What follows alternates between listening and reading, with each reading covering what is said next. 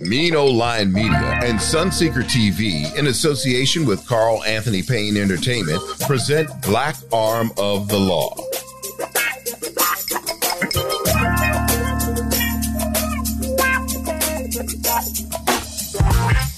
Welcome, Black. Black as always, black as ever.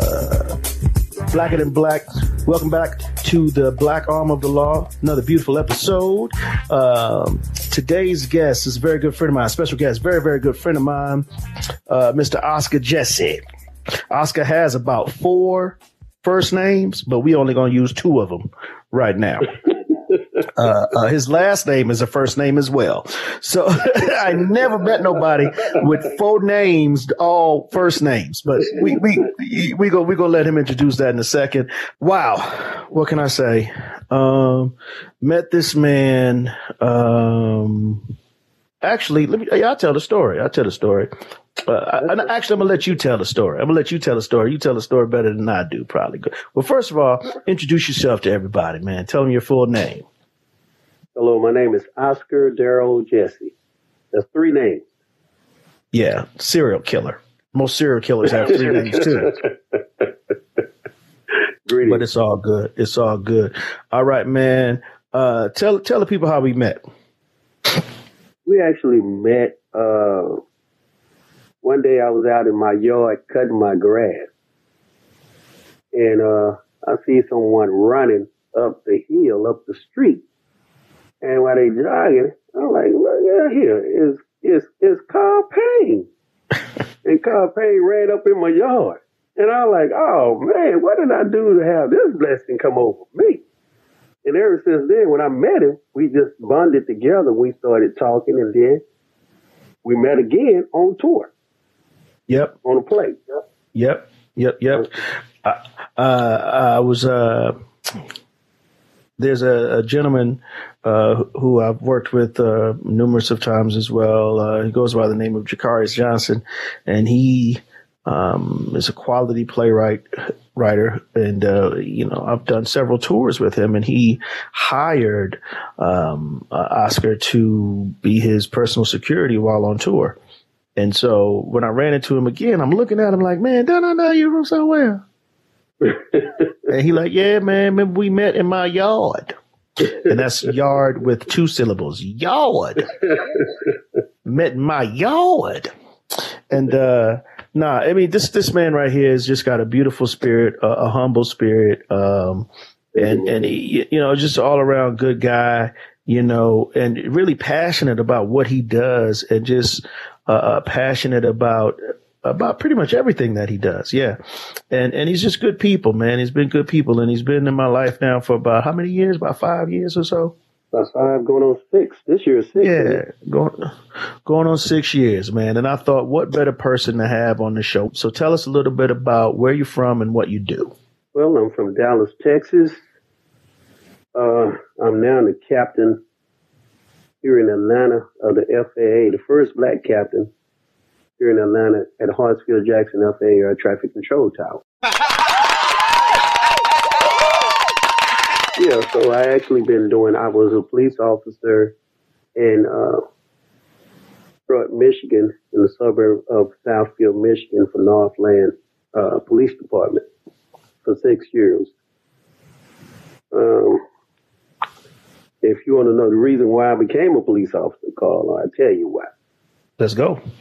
I had uh, three of my brothers that went out one night to celebrate the other brother's birthday when I, I was in college back in the 80s.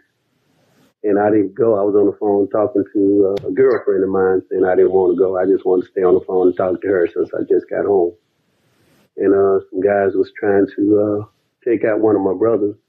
In the process, they was chasing him in the car and my other brother that died, he actually grabbed the wheel to avoid them from running head on into another vehicle, which in terms he did not have on the seatbelt, but my other brother did have on the seatbelt. My other brother was in the back of the car. It was a Cutlass, a 1980 something Cutlass. Mm. And uh, as they were shooting, they bumped they, uh, they bumped the uh, rear of the car when he grabbed the steering wheel. When they bumped it, it flipped him in midair. But they did not hit the other car. and then he was thrown from the car, and the car fell on top of his head. And um, at that time, they called my dad, which used to be a cop, and uh, my mom and myself and said, "Hey, your son was in an accident." So I got in the car with them, and I came to the to the incident scene, and I told my mom, you know, you know, this is it's not looking good, and uh, it was two white cops, my two brothers, that got out. I don't know how they got out of that car, but they got out. And they was trying to lift the vehicle off his head. He was pinned up under the car. And the two white cops was laughing as they was trying to lift the car off my brother's head. And uh, I told my mom and dad, I said, y'all never have to worry about anything happening to anybody in our family, or our loved ones, our friends, ever again. I'm going to join the police force after that. Mm, mm, mm, mm. Man, I, I did. I, you just told me something I didn't even know. Um, I did not know that. So, as always, um, man, my condolences on that. But that's, uh, but that that that is definitely um, that's something that you know you said you said to your parents that you would never have to worry about anything again, and I can attest to the fact that when when I'm around you you know, which is why I put one of my precious commodities, if not the one of the most precious commodities, my mother. I put her in your hands as well when I'm not around. Um, I definitely, you know, feel that way. You know, I feel like you know totally secured, and I don't have to worry about anything when when you're around for sure. So you definitely have accomplished that and exude that in every part of your being. you know, um, absolutely, absolutely, man. Um, and that's not just talk, because there's a lot of people who can talk the talk but can't walk the walk. You know what I'm saying? I understand. Yeah, so I, I, I really appreciate understand. you. Appreciate you for in that sense, my brother. You know. All right. All right. So how long were you with the force?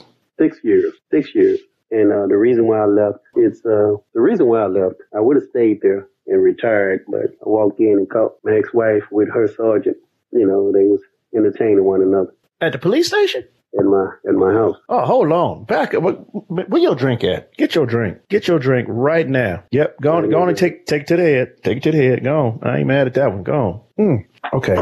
So so tell me about that. What happened? I was left one police department, went to another police department. And Carl, you're familiar with Detroit? Because you have family out there as well, don't you? Oh yeah, I'm familiar with Detroit. Okay. Detroit is, uh, is, is, was a crazy spot, man. Oh yeah, I was when I was out there. It was number one murder capital back in '94 to 2000. So um, I actually got off work. The wife said we need to get. I need to make some more money, so I joined another police force, and uh, that was uh, Farmington Hills uh, Hospital. I joined a police force at the hospital, and it's a good old boy. I was the only black guy that was allowed to work as a police officer there. So I went off and left my lunch because I normally carried my lunch for both jobs, but I forgot my second lunch for my second job. Just so happened I came home at 2.30 in the morning and, uh, my daughter was, wasn't at the house. My baby wasn't at the house. I guess my the ex-wife had taken my daughter to her sister's house and she was entertaining her sergeant at my house.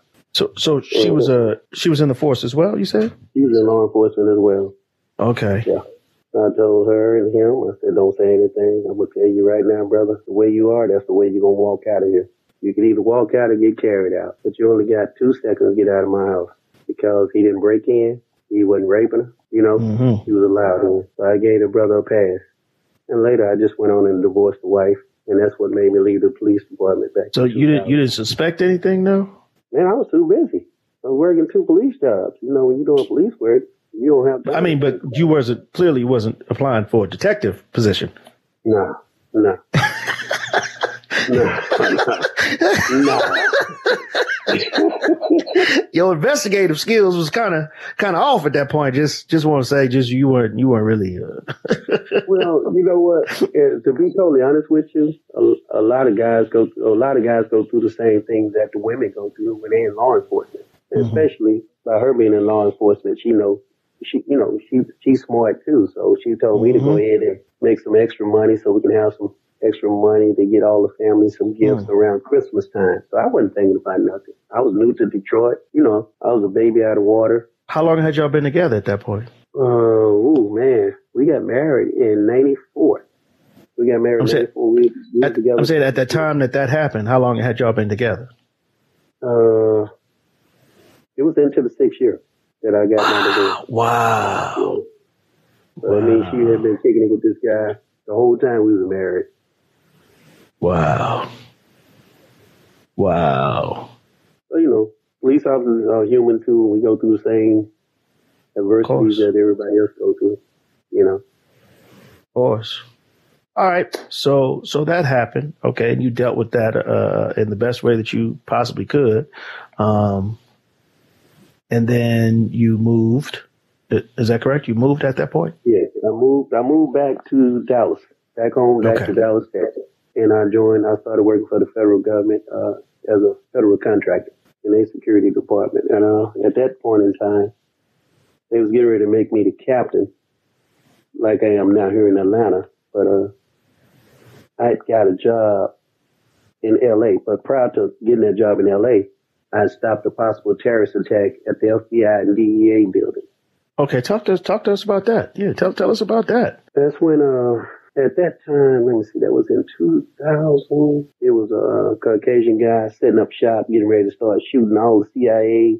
I mean, not CIA, but the FBI and DEA agents. And uh, me and another officer was working at the FBI compound and the DEA, DEA compound as well. So he said, Hey, you see the guy in the truck? I said, Yeah. I said, Train your camera on him. So he trained the camera on the guy. And I said, well, I'm going to go and investigate it. Just call the FBI and DEA and tell them we got a suspicious vehicle that's parked up on the bridge area where he could have been shooting and taking everybody out. Okay, so let's let's let's go back. Let's let's work backwards. So that was part of your job. What was your job description? Yeah, like what was what was, security. the My job was security for uh for the FBI and the DEA. Company. I know. Oh, so you so you okay okay.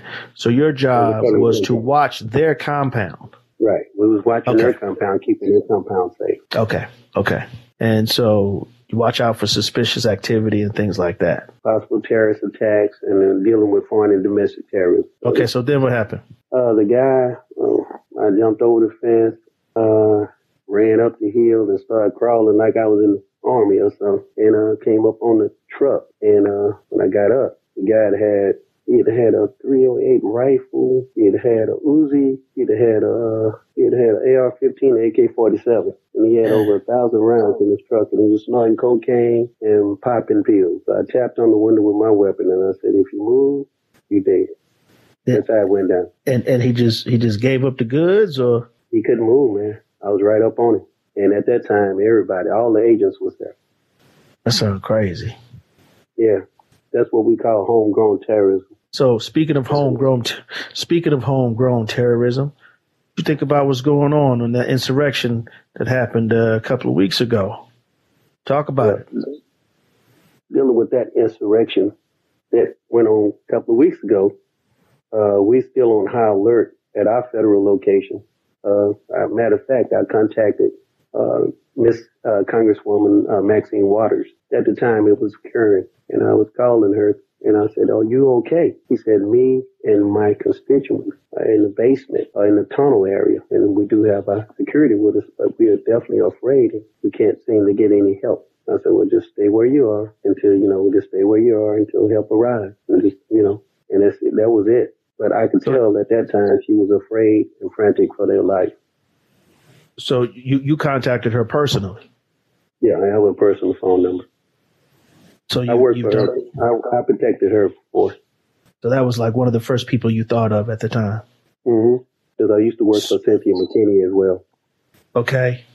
So, so I mean, it's safe to say that a lot of these Trump supporters have proven themselves to be extremists, and you know that's very, that's a, you know an extremist group. however, they appear to look. I mean, you know, slash everyday citizen. Uh, so, what additional measures do you feel are needed in order to prevent future antics from from this particular group? What would you suggest? What I would suggest, they would have to change out the whole cabinet. Uh, they would have to investigate the whole cabinet. Like, uh, they definitely need to do that because anything that occurs like that is an inside job.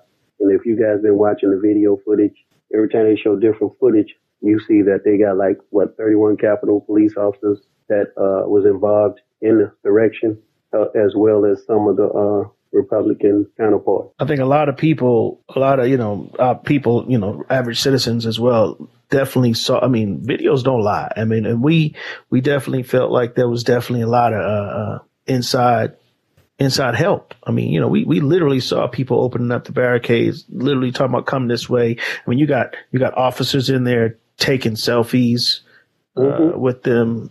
So mm-hmm. what, I mean, how, how, did that make you feel when you saw that? When you were watching well, what was going I, on?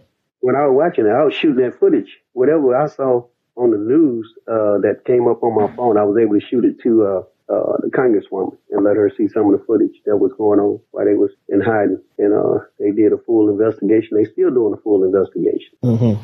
Anytime anything of this consequences, uh, anything like this occur, it's it's always an inside job because you can go in the Capitol building numerous of times and you still wouldn't know which way to go. They so, showed one. Uh, they showed one congressman walked out the door and left the door open for the protesters to come in, and then he went through another door.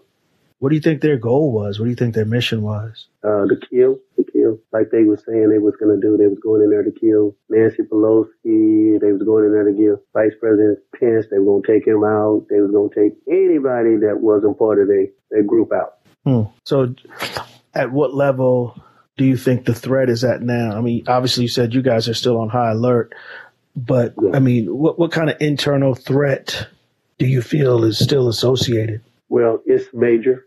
It's major because we still on high alert. Uh, as we speak right now, we actually all had to do a scenario on all the federal contract. They wanted us to do all scenarios to what would you do if protesters approach your compound and would you draw your weapon and would you shoot them and stuff like that. So we had to okay. answer all those questions prior to this happening. So basically they, they already had training prepared is what you're saying for this type of thing because this is something no, part of the process. They didn't have any training prepared. Oh. If they would have had training prepared, then that would have happened. Even though you're saying it's an inside situation though. Inside, because I mean, people give, as a, like, let's say at your home and you got somebody working at your home with, uh, protecting you. The only way somebody's gonna get in your home, they got to know the, the layout of your home. They got to know the soft spots. Mm-hmm. Okay, mm-hmm. they got to know where where you don't have any cameras located and to where they can't be seen.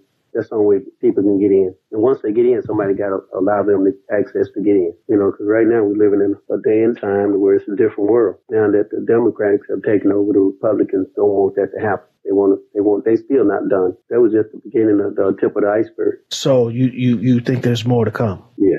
There's more to come. So what should we do? What should we do or what should people do? Uh, well, first of all, this is a two part question, right? Do you believe that there's a greater threat to the average American citizen or obviously to the black American citizen? Because right now, pe- people are looking at this like, you know what, man, uh, you know, this ain't our fight. They not, they not trying to, they not, they not trying to hurt us. Let them, let them goofy ass white boys alone and let them, let them go do what they got to do. Maybe they'll make it better for us. That's, that's been some people's opinion. On a real note, racism just showed its ugly face when all that occurred. Mm-hmm. You know, they knew it was racism, but now they know it's out there all over the world. And yeah, we as black folks really need to be careful. So what what what, what kind of advice would you give? Uh, I tell most of the celebrities that I know and protected, I tell them do not leave without your uh, security personnel. Uh, you know, before you go anywhere, make sure you have your security personnel with you at all times. Uh, I tell the average person, go to the gun range, learn how to shoot, uh, but please don't shoot all your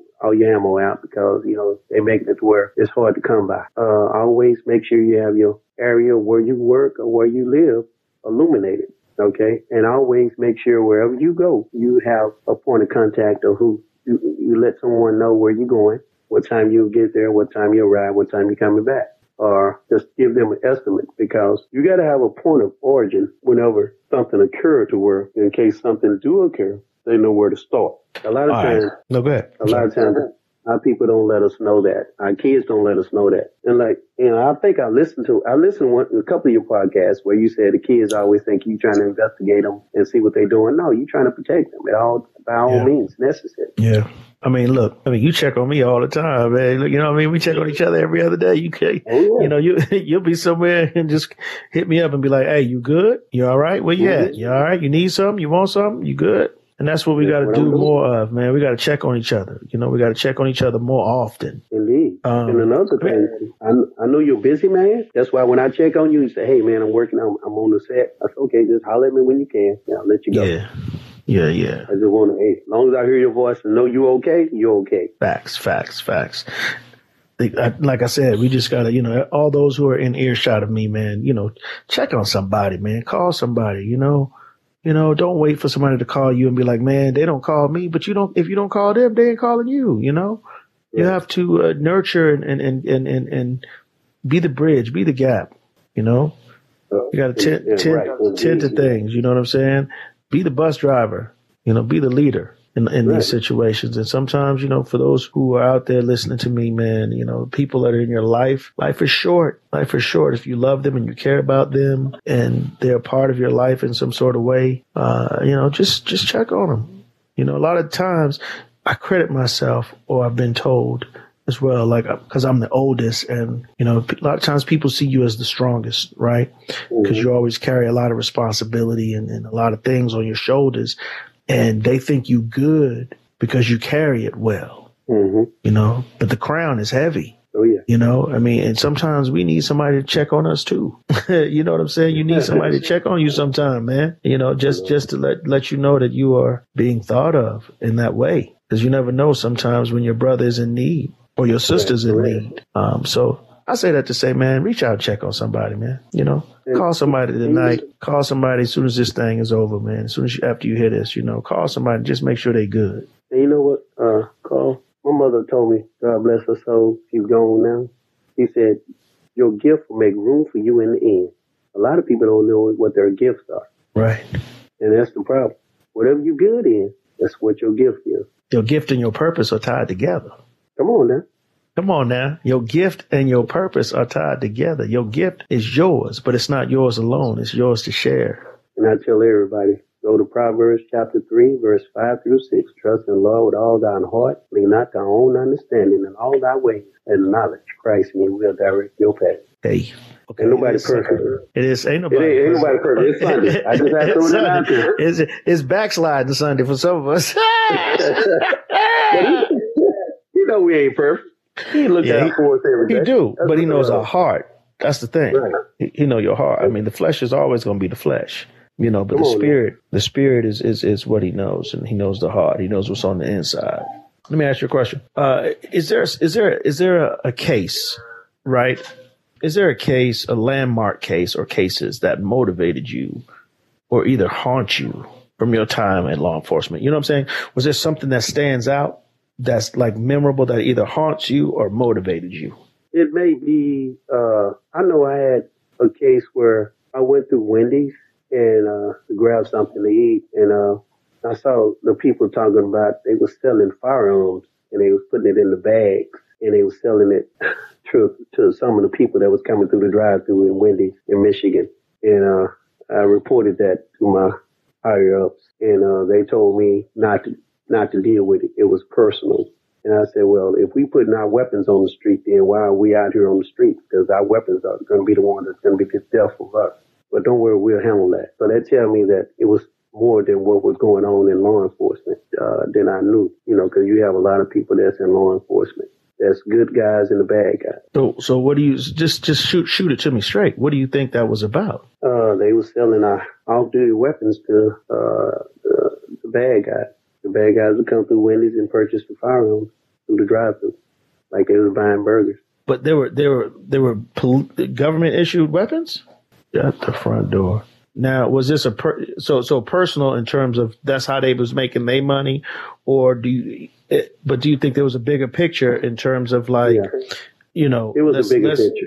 let's go ahead and let them kill each other. That kind of Yeah, it was a bigger picture. Yeah, that kind of picture. Because the only way a lot of these weapons are getting in the black neighborhood, they that, that they're either either uh, dropping them in the in the alleyways of people of the hood, or uh, they selling them through a drive-through window at a restaurant, a burger restaurant. Wow, There's a lot okay. of things going on beneath the eye. Mm-hmm. We encountered some guys in Michigan when I was on the force in Michigan. And, uh, Northland, we had a hundred mile radius that we had to cover. Remember Northland Mall, right? Yeah. Oh yeah. Yeah. Oh, that was the mall.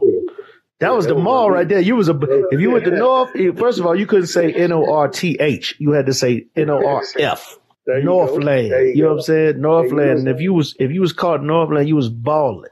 You Yeah, know, you that was where all the honeys were. That's where you went to spend your your your stimulus back then, your uh, tax check. all of that. That that hey, that was the main place to be located at because everything was going to go down at Northland. Yeah, that is also where where you might want to duck a couple of times.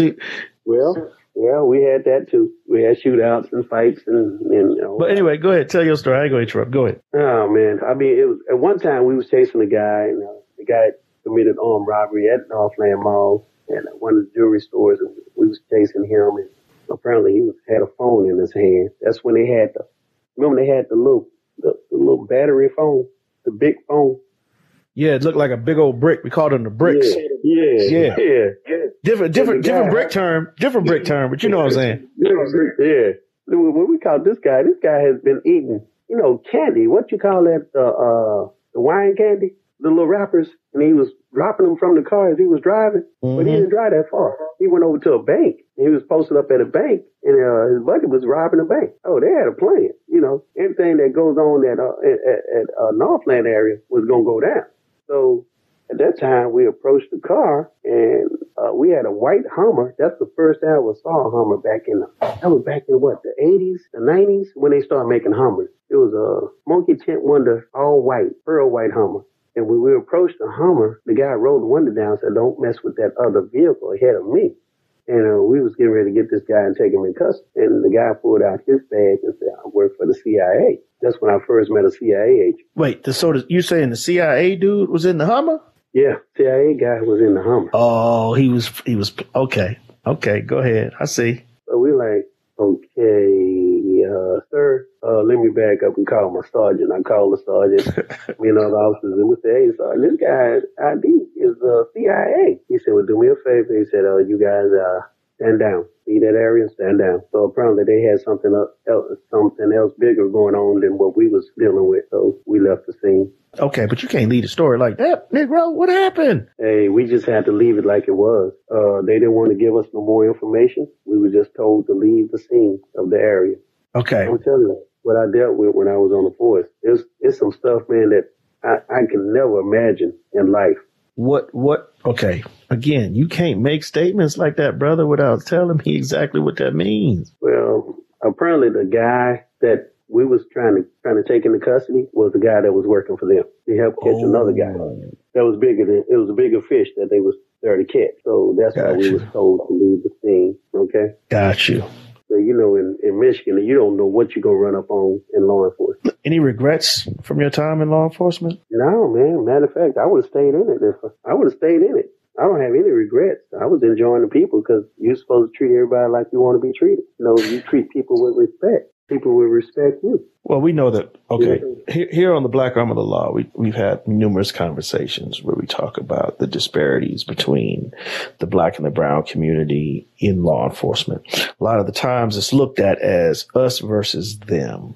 But when Mhm. you're black and you're also wearing a badge, I feel it's important to hear from that perspective or that side of things because, you know, I think people need to understand that not everybody feels like it's an us against them situation as well, especially when you're one of us or one of them. So, You're right. did you find that?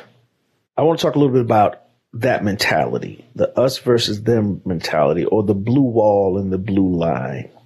Well, we, the blue wall, we never discussed the blue wall because, you know, that's that's something like uh, dealing with mafia. You know, you can never go against the police. You have to let that go. You know, if you if you catch another officer doing something, you can't turn them in, or else they'll hold you or they'll try to take you out. When did you hear that? Right? Did you hear that? Like when you got in, someone told you, Yeah. "Hey," Yeah, they or was there, that when we go- or was there an actual incident that happened, and then you were like, "Oh, Well, it, it, they call that the code. Most guys was in, uh, had just got freshly out of the Marines and they were saying, hey, we have a code, uh, that we don't go against our guys, even if they're wrong. Well, hell, I'm not the one y'all want to be talking to about that because if they're wrong, I'm, I'm going against them. you you said that." Yeah, I said that. I, I mean, I had a, I had a lot of fights after I said that because I guess they want to see if I was tough enough. Oh, tell me about that. Tell me about tell me about one of those. Yeah. Tell me about that. I had two white officers that was on our force that uh, told me if you tell on us, they had we had caught this brother that was shoplifting, and uh, he said he didn't have any money. He he was trying to take care of his family, and and I said, hey man, you know you can't do this. You know, white officers got up there and they grabbed him. They said you going to jail, and they started beating him, and you know they had already had him in cuffs. I said, hey guys, y'all uh, stop. It's like f you, and then they said the n word. So I told, I pulled Stop. the guy. Wait a aside. minute. No, no. Wait Yeah. a second. See, Yeah. see, and this is what people need to. Un- okay, okay. You're dressed obviously in uniform. You on the team. Everybody's supposed to be on the same team. Same people that's telling you we on the same team, right? hmm They had the Same nerve thing. to beat beat another brother in handcuffs. Like that's not Mhm. surprising, right? We we, we have way too many And when I stories of that happening. They- when I stopped And them, they turned on me. And called you to now. Are you, were y'all a part of the same precinct? A part of the Yeah, same? Yeah, we were saying precinct. I'm talking about the officers that work for our department. Wow. Oh, so Okay. Then then what happened? Tell, then what happened? And they said we they said we finna help you up. You knew you knew to the job. I said okay. So I put the guy I put the guy in the corner and I said I said hey whatever you do you stay behind me. I said we let's make it happen. Ain't no but some words, baby. Let's make it do what it do. So they started. I whooped their ass. After I whooped their ass, I placed them in cuffs. Oh, I wish we had had cell phones then. Man, you don't know. I called the sergeant. The sergeant came. I had a I had a white sergeant, and black sergeant. Mm-hmm. The white sergeant told the black sergeant, hey, go to the area. Jessie said he just had an issue with two of our officers that was beating on a, a suspect. So when the black sergeant got there, he was like, hey man, these motherfuckers have been causing problems all the time. I'm glad you whooped their ass. He said, leave their ass in cuffs. Mm-hmm. So we left their ass in cuffs and we called some other officers to take them in. We called black officers to take their asses in. And then, and you told them what happened, of course. Yeah, I told them what I had to. I had to write in my report exactly what occurred and what happened. So what what ended up happening to them? they both got fired because there was a lot of people watching it. And I know they, they have their laws for them and they have their laws for us. Mm-hmm. But they didn't they couldn't do nothing, man. The way they beat that dude, man, it was just unbelievable. So needless to say, this caused a rift or a lot of tension between you and other officers, right? Because Mhm. or or was that a sign of respect at some point? I mean, obviously, No, I got I got I got respect after that. The brothers gave me a lot of respect. right. But I'm talking about in terms of the fellow white officers, right? I got yeah, I got respect from them too. That's awesome. That's awesome. And see, that's the thing that we talk about on here. Uh, you know, it's about accountability. It's about accountability, right? Right. See, Carl, a lot of people don't know your background. They don't know what type of training my father, my father trained me because he was Green Beret.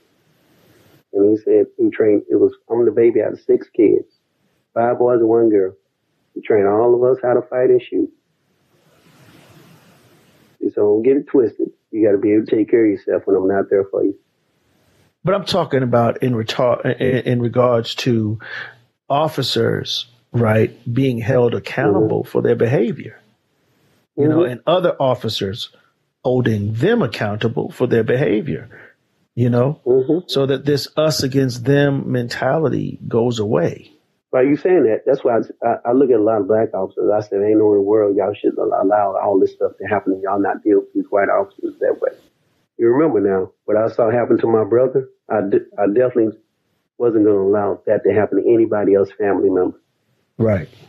You know what I'm saying? That's they, that's that's right now today. That's in my mind. That's in my That's- mind. It's a motivating force. hmm It will not happen again up under my wife. That's understandable. That's understandable. Well, I, brother, I commend you and I applaud you for, for standing up. And again, you know, I hope these words uh, reach and, and ring out to many, many of those who are listening and many other officers who might be listening to this as well. You know, we got to start holding each other accountable. That's the only way. And then obviously we got to change some of these laws. Some of these laws that are, you know, uh, that are in, in effect and policy, And you could- Law, laws and policy. correct. The only way we can change the laws, the laws was mandated way before our time. Mm-hmm. So that means they have to go back and re- change the whole thing in the law because the law was only made for the black folks. It wasn't made for the white folks. speak on that. A lot of a lot of times people and they use a lot of colorful words as as if to say it was meant for everybody. No, it's only meant for us. Uh, you know, we were going through the academy. You know, they was talking to us, and one sergeant, white sergeant, told me, "Why do you think they're building all the jails in the prison? The prison and the jails all built for the black folks or anybody that's not white." I like, said really? that to you. Yeah. I said, really? He said, oh yeah. I said, man, come on, man. I said that. I said, you know what? I believe in, I die what I believe in. Any regrets from your time in law enforcement? No. No. Okay. I don't have any regret. Awesome. Any regret. Awesome. I just wish all, all the all the officers, some of the black officers are messed up too because they don't try to take care of their own people And why do you think that is? because they program. Mhm. Uh, you know, they program. I think what they should do in the black area, they should have a white and black officer together, so the white officer know how to deal with the blacks, and then in the white area, they should have a white and black officer. So But it's got to Really, be the right. But it's got to be the right officer. Clearly, it's got to be Right, the right. right officer because you can't have two. You you know what I'm saying? Like based on what you're saying, you can't have one programmed. You know, you know what I they were mean? not programmed. I. Yeah. I mean, no, I mean, listen, you, you can have one program and a not program. That's going to work, you know, but you Mhm. can't have, you can't have two, two opposites program. That ain't, that ain't going to work. That ain't gonna work at all. And I'm gonna tell you a lot of things. Uh, the reason why they don't have a lot of good officers, it's because of the pay. And if you look at it, you go to strip club. Strip club make more money than than a police officer in one night. Is that why a lot of police officers do side jobs, uh, so to speak? That's You know what I exactly mean? why. That's exactly why to make extra income to supplement their living, so they can be able to afford what they got. Understandable. Understandable. So you currently now work at uh, Hartsfield. Mm-hmm. Yes? Hartsfield. Uh-huh. Talk to me about that. Talk to me about that. And, Well, and, and talk to me. uh, When did you did you start after nine one one or before nine one one? No, I started after 911. Uh, I was Mm-hmm. in LA. I was in LA in 03 working for Gavin de Becker and Associates protecting the A-list stars at William Morris and CAA Mm. agency. So, uh, I was protecting a lot of clients out there, a lot of high profile. Okay, well, we'll we'll come back to the airport. Talk to me about some of these high. Uh, who are some of the high profile clients that you can mention? Obviously, I don't know if how many Uh, NDAs you I signed. I mean, you know, Uh, Oprah Winfrey, uh, Arnold Schwarzenegger, uh, Bruce Willis, Kevin Costner, shut up. uh, yeah, Wesley Snipes, Okay, come uh, on, man. Lin- Denzel Washington. I mean, that's you just, it. You just It's- name dropping now. You just playing now. You playing. You ain't even, you, ain't- you. I feel like you're making this up. No, I'm not. Okay, so so Oprah, you you you you worked personal security for Oprah Winfrey. Mm, I worked at Oprah's mansion out in Santa Barbara. One of them. Is it dope? I know she got a beautiful It's house. dope. It's dope. Yeah, it's dope. It's dope. Yeah. It's real dope. All right, Oprah let me is ask very sweet. She's a very sweet person when I was working for her. I didn't have any issues with her. What what her body look like? She got a cute butt. I ain't get all that. I don't Okay. get that far with the All right, I'm just saying. I'm just saying. I'm just saying, man. You know, when I was on Martin, Cole had a thing for Oprah. You know what I'm saying? Cole yeah. was really trying to get with Oprah. He Mhm. was really he was really trying to get. was Stedman around?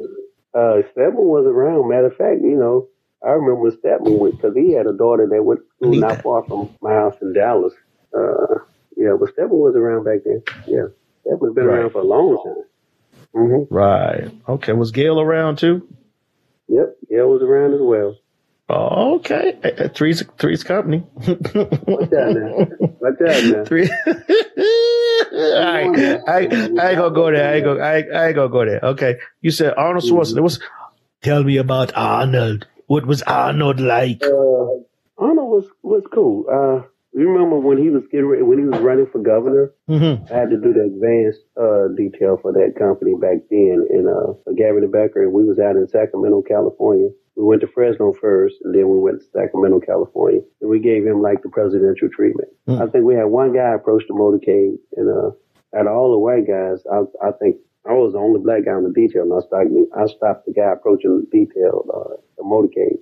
And Arnold was kind of impressed with that. So I would have been there, still there, but the wife chose to move here. So our, our parents was getting old and we said, let's move to Atlanta so we can uh, be closer to our parents in case they pass on. We can there Got for them.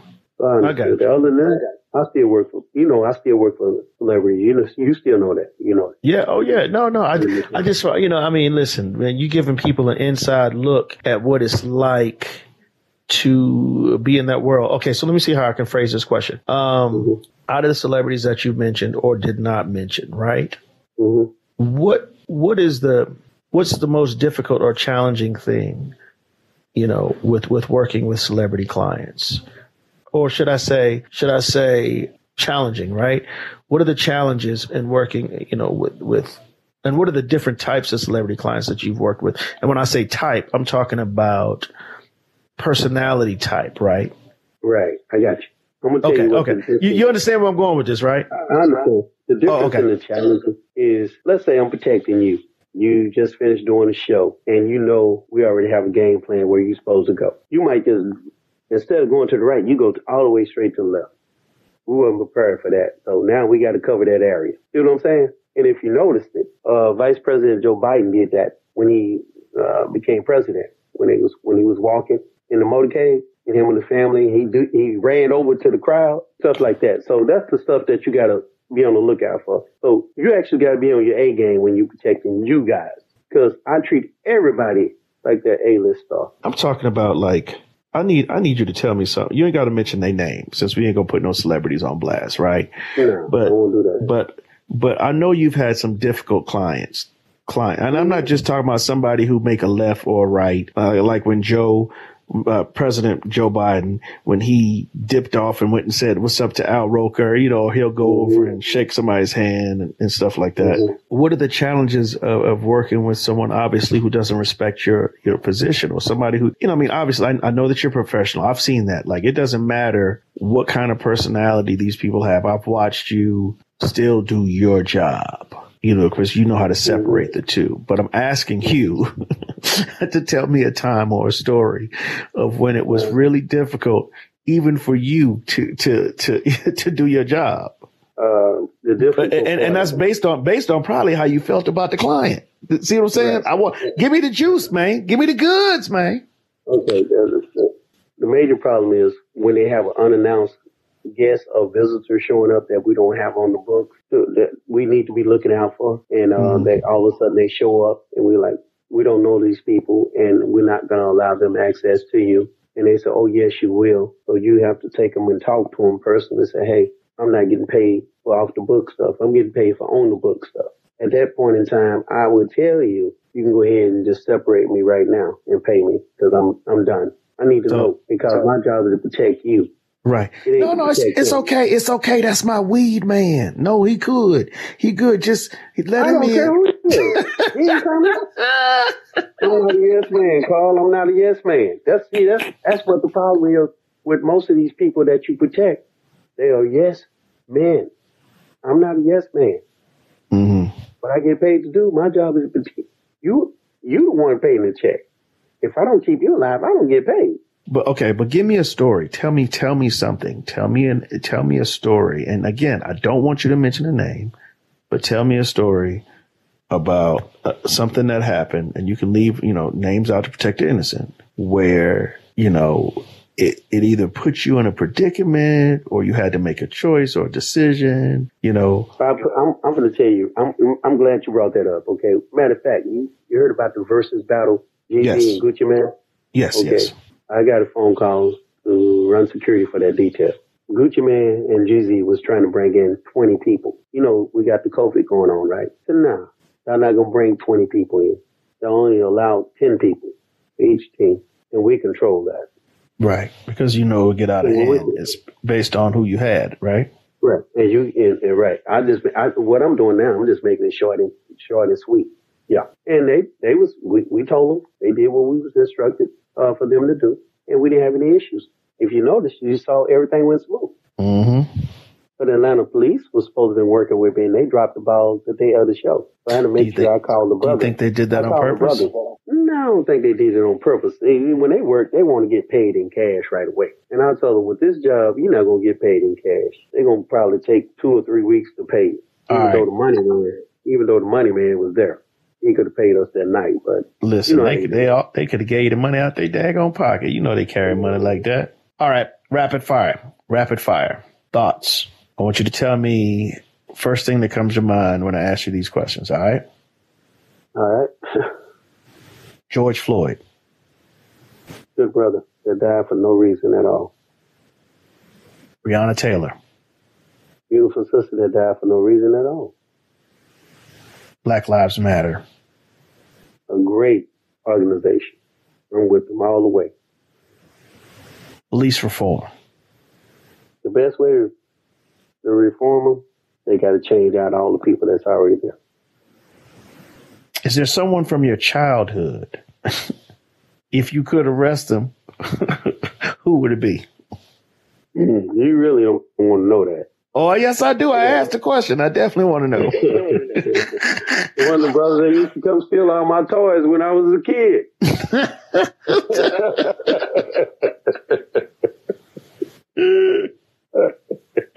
What's his? What, what, was his name, man? What do you just give his first name? Hey, I can't even remember his damn name, cause, cause look, everybody hated this dude. This dude, he was just nothing but trouble. He was a neighborhood bully. Yeah, man, he was a neighborhood bully. That's funny. He, but but that left a mark on you, apparently. you know what? He made me who I am today because I had a, I fought him that day. Seriously. You know, back back when we was coming up, you didn't have a gun or a knife. You had to use these right here, baby. Use the fist. Mm-hmm. And you know that way, you either be bud or you go on your way. Right. right. Nuck if you buck. Nuck if you buck. Knuckle, knuckle up, baby. we tell. We say knuckle up. All right, you know I'm in TV and film, so I got to ask, what was your favorite TV or film of law enforcement coming up? Oh man, you gonna do that? Yeah. What? What? SWAT. Everybody's favorite.